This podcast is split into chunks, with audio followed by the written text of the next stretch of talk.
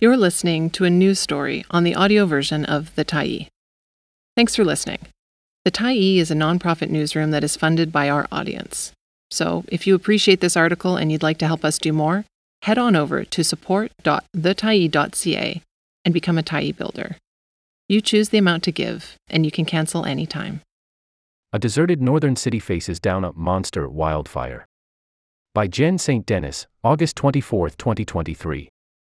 There's an eerie quiet as Stephanie Vaillancourt drives around Yellowknife this week.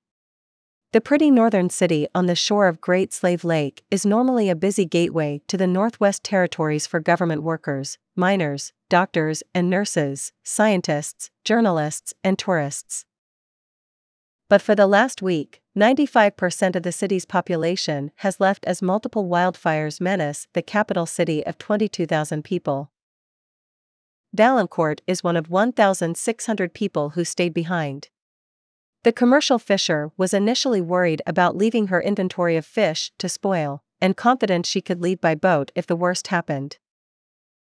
But after a few days, with a lot of time on your hands, Vaillancourt joined a crew of volunteers working to build fire breaks around the town. Her team has focused on cutting trees to make a clear path for water lines. It's definitely quiet. It has a bit of an end of the world feeling, like a sort of apocalyptic movie where everybody's gone, said Vaillancourt. But there's also a feeling of community, and people pulling together to protect their town. It's just been a great moment of watching all these people coming together for a common goal.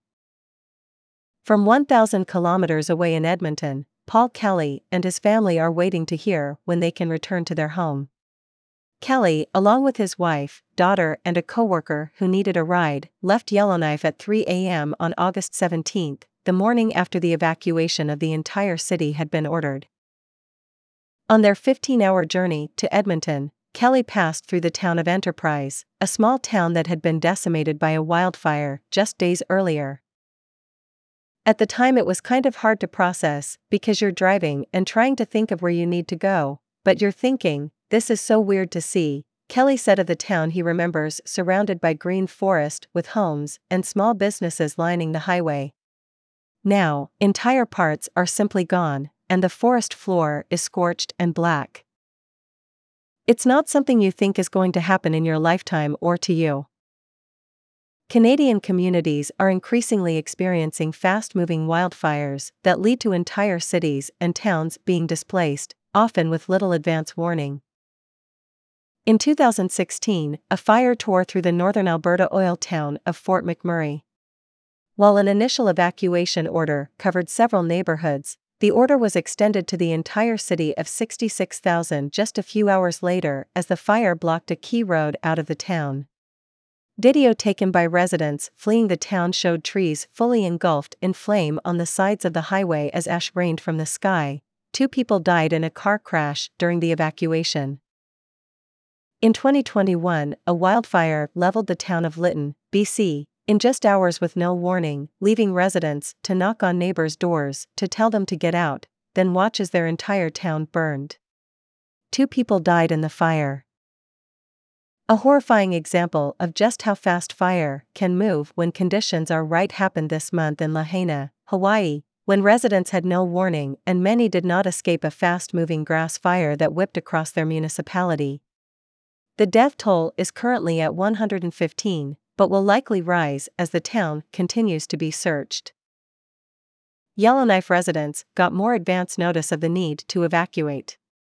While the city's mayor told the public on August 15 that the fire was not a danger to the city, an evacuation order for the entire town was made on the evening of August 16 as the fire traveled 5 kilometers closer to the city. The closest fire was still 15 kilometers away, but Yellowknife has just one road leading out of the city.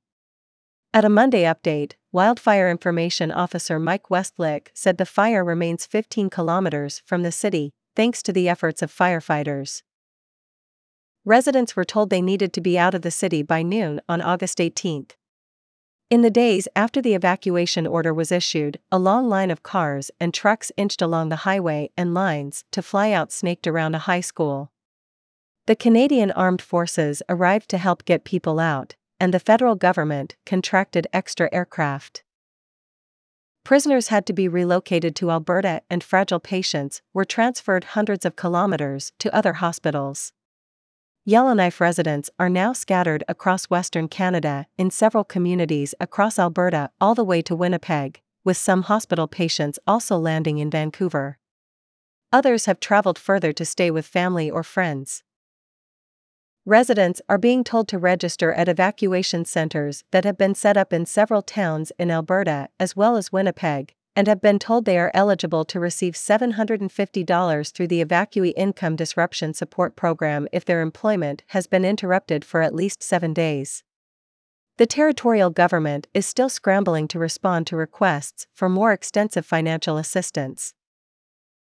There are concerns about the impact of the evacuation on vulnerable people, Dene actor Melaw Nakehk'o wrote on Twitter that she was concerned about the state of an elder she found in a Calgary hotel room who had waited in line for 20 hours for a flight out of Yellowknife. Nakehk'o did not respond to a request for an interview. Premier Caroline Cochrane told CTV News about searching through Yellowknife the day before the evacuation deadline for any homeless people who may have been left behind. And healthcare workers have also warned about overdose risk for people who use drugs or are in recovery. Yellowknife's remote location and limited road access make the territorial capital particularly vulnerable to wildfire, said John Clague, a professor of earth sciences at Simon Fraser University. Yellowknife's a great example of a threatened community because there is only one road, he said. In a lot of these communities that are threatened by wildfires, there is only one road. And if the fire severs that road, you have all these people that are essentially trapped.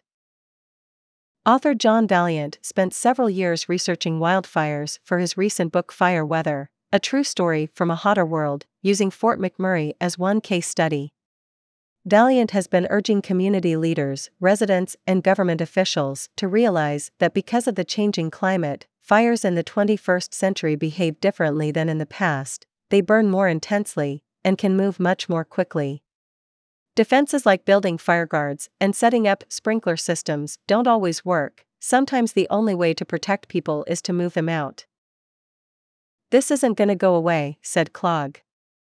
I don't know that every year is going to be as bad as this one, this one is off scale in terms of the amount of forest land that's been burned, and the cost of dealing with these fires is off the scale too. But on average, probabilistically, we're going to see more and more of this. There needs to be way more discussion in communities that are particularly at risk. Fires in the boreal forest. At a press conference on Monday, Westwick said it could be weeks before Yellowknife residents are allowed to return to their homes, because firefighting work continues. Smaller communities in the territory are also threatened and have been evacuated. Around 63% of the territory's total population is currently displaced. The forest that we're dealing with is extremely powerful, Westwick said. That is fire in the environment in the boreal forest, where fire wants to exist, and we're trying to push back against that. And that's tough, because that fire wants to be there. While some rain did fall through the weekend, the area is now expecting another stretch of hot, dry weather, meaning the fight to slow the path of the fires will continue. The boreal is a 2.7 million square kilometer forest that stretches across northern Canada from the Yukon to Newfoundland, and the fire season in the boreal has been intense and destructive this year. Earlier in the summer, smoke from fires burning in northern Quebec blanketed cities like New York and Washington, D.C., a wake up call that wildfires don't just affect remote communities. Ellen Whitman, a forest fire research scientist with Natural Resources Canada, said the fires that currently threaten Yellowknife have been burning since June, creeping closer and closer to populated areas. Yellowknife is kind of surrounded on all sides of fires at the moment, Whitman said. In terms of the growth over time, the fire has had pretty extreme weather conditions that it's been burning under. Those weather conditions include a drought that has left forest fuel, like branches and dead trees, extremely dry and ready to burn. At times, wind has fanned the flames and pushed the fire. And while there has been a disinformation trend to blame increasing wildfires on arson, not climate change, Whitman says there is no doubt that warming temperatures are playing a big role in 2023's terrible wildfire season. When temperatures rise, Whitman explained, forest fuel, the dry wood, brush, and other flammable matter lying on the forest floor, becomes drier, making it more likely to burn.